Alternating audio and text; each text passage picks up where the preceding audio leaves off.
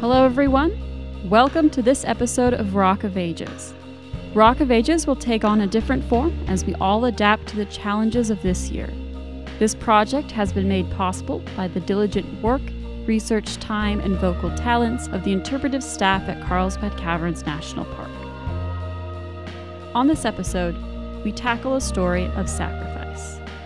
We are honored to tell the story of these individuals and their connection to Carlsbad Cavern. Stay with us as we engage with our park's history.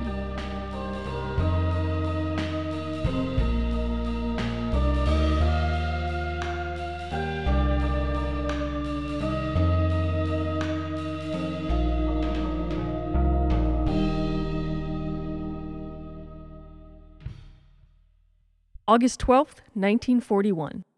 1,420 officers and men of the 200th Coast Artillery visit Carlsbad Caverns National Park days before being shipped to the Pacific Theater of World War II. Seven of those young men, boys really, have strong ties to the park. Some are the sons of employees and early explorers, while some served as National Park Service Rangers prior to their enlistment. Each youth is fresh faced, ready for adventure and to take on the world. Duane and Eugene Davis are proud members of this small group of seven known as the Cavern Boys. They are the sons of famous photographer Ray V. Davis, who took the first photos of Carlsbad Cavern. Ray used funds from his own pockets to introduce the cavern's grandeur to the world. The boys spent a lot of time in this underground world, exploring and assisting their father in capturing the awe inspiring images. The Davis brothers have parted company from the other five members of the Cavern Boys to experience the cavern one last time as just brothers, delighted in reliving their youthful escapades. Gosh, Gene, I'm so glad they included the cave on our farewell tour.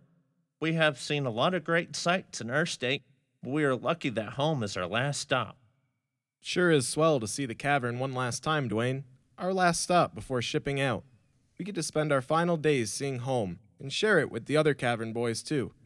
Never thought I'd say it, but I'm gonna miss this place. Lots of memories down here. I remember Dad dragging us out here making us lug around his bulky camera equipment. The great photographer Ray V. Davis trudging down into the unknown with hundreds of pounds of camera equipment on his back just to bring back the first photos of Carlsbad Cavern. Yeah, hundreds of pounds of equipment and two rambunctious boys. We must have been more of a handful than a help. You remember when we tried to get through that crack in the wall and you got stuck? Dad had to pull you out by your belt? We, I remember you telling me to go first and assuring me I could fit. No problem. It opens up on the other side. oh, come now, Eugene. What are brothers for? It's no worse than the time you told me to go down into that pit and you pulled the rope up behind me. Then you ran off. You left me yelling down there for hours. Oh, Dad was fuming mad, but it served you right for all the other shenanigans you started. Besides, you should know better than to listen to your older brother. we'll have to listen to each other to get out of this war and back home safe. We'll look out for each other, right? Yes, brother. I'll always have your back. We will take care of each other.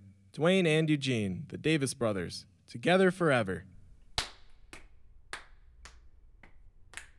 Don't worry, little brother. Where we're going, we're not likely to see a lot of action. Well, I suppose our caving exploits are over for now, but we will get to make tracks out of here and have an adventure in new places to see the world.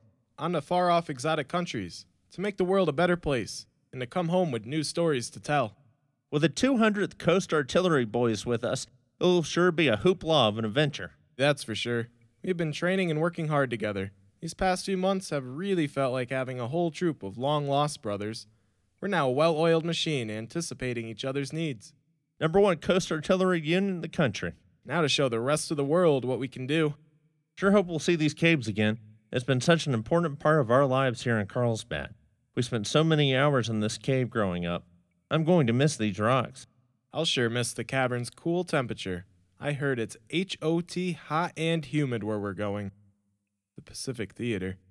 We can handle it if we can handle a summer running around outdoors in Carlsbad, not to mention all the training we did at Fort Bliss. Talk about hot.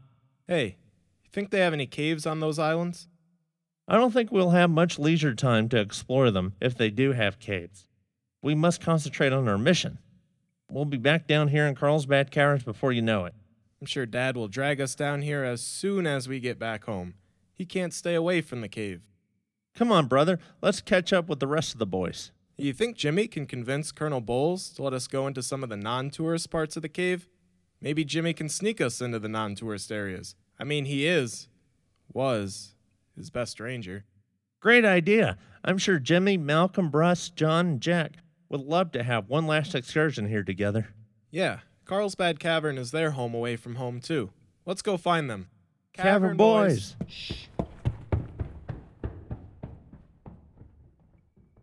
Most of the men in the 200th Coast Artillery see their voyage to the Pacific as another adventure, expecting to be gone only one year.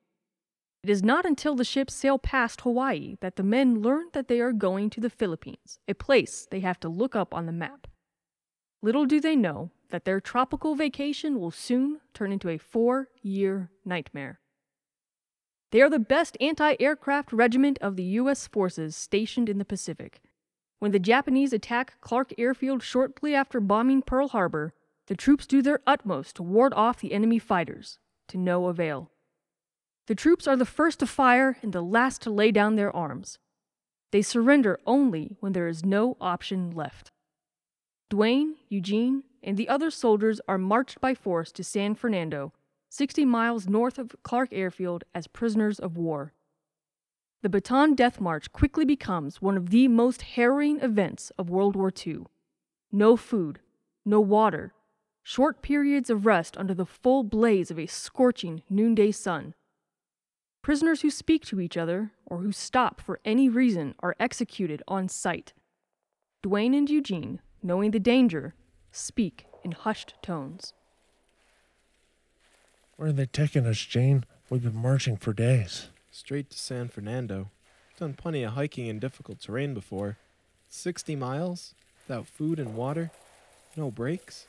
My mouth is so dry, my spit is coming out as sand. Try not to think about it, Duane. Remember what happened to Harris when he tried to drink from that stream over there? Dispatched nearly as soon as he looked at it. He may not have been a cavern boy, but the Carlsbad community will be devastated.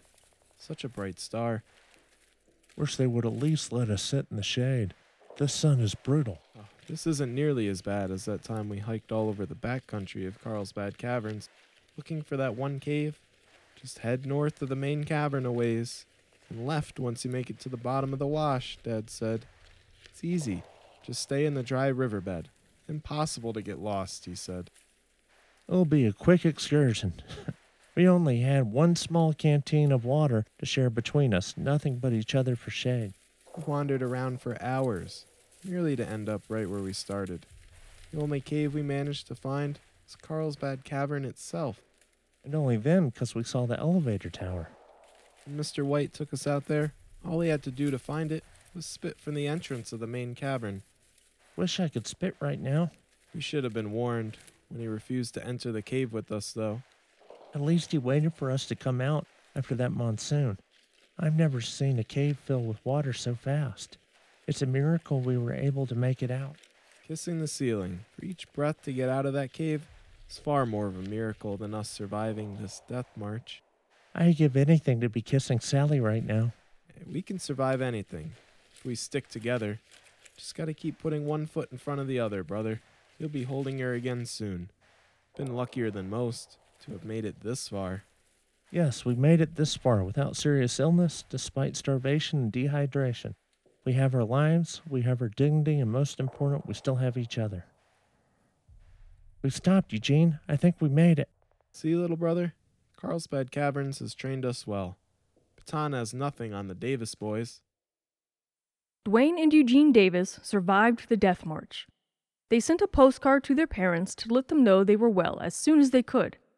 Their father was so overjoyed that he composed the poem We Heard from the Boys Today and published it in the Carlsbad Current Argus to celebrate their return.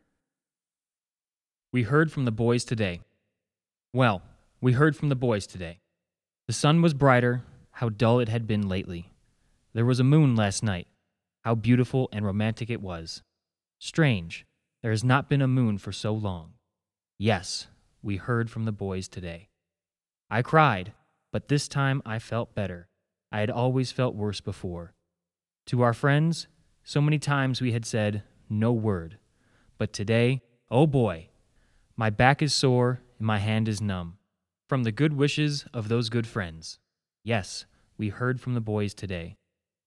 I wanted to celebrate. I wanted the whole town to celebrate. Yet, I cannot celebrate until my boys' comrades had been heard from also. The cash register had a bright, cheerful ring today. So long it had been a dull, sickening thud. Yes, we heard from the boys today. I smiled at my wife, and gosh, she's still beautiful. And suddenly I recall how she has enabled me to keep my chin up. And now I'm looking forward to the greatest day of my life when the boys come marching home. And once more we can see Old Glory, the symbol that has cost us so much, and yet which means so much. And here I am, fiddlin' while Rome burns. Yes, we heard from the boys today. Ray V. Davis, dedicated to my two sons, Lieutenant Duane and Sergeant Gene, taken prisoner on Bataan. A little over a year later, the Davis brothers left the prisoner of war camp and boarded the Arisan Maru, one of the many transport units known as hell ships because of the horrifying conditions. The Japanese did not mark these vessels as transporting prisoners of war in full defiance of the Geneva Convention. U.S. forces fired upon the Arisan Maru, not knowing the precious lives it contained. Both Duane and Eugene were lost at sea on October 24, 1944. The brothers, along with Russ Haney, were the only casualties to the Cavern Boys. Ray Davis was never reunited with his brave boys, but he welcomed home the other Cavern Boys as his own. Malcolm Bull and John Mosley returned to work for the National Park Service. Jack Roop became an Eddy County Sheriff and later a U.S. Marshal. Jimmy Harrison, always a favorite of Superintendent Thomas Boles, never returned to his dream of living the Ranger life. Ray Davis hosted reunions for all the local Bataan veterans as a way to honor Duane and Eugene, but he always held a special place in his heart for the Cavern Boys of Carlsbad Caverns National Park, the men who fought valiantly beside his sons and whose legacies live on in the daily activities of park employees, volunteers, and families.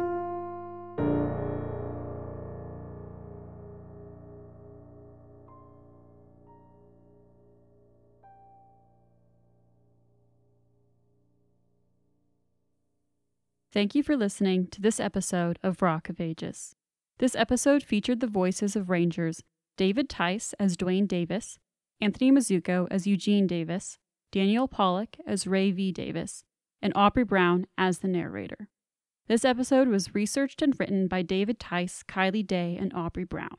Recording production was done by James Gunn and Anthony Mizuko. Music and audio engineering by Gabe Montemayor, with Abby Burlingame and Aubrey Brown at the creative helm.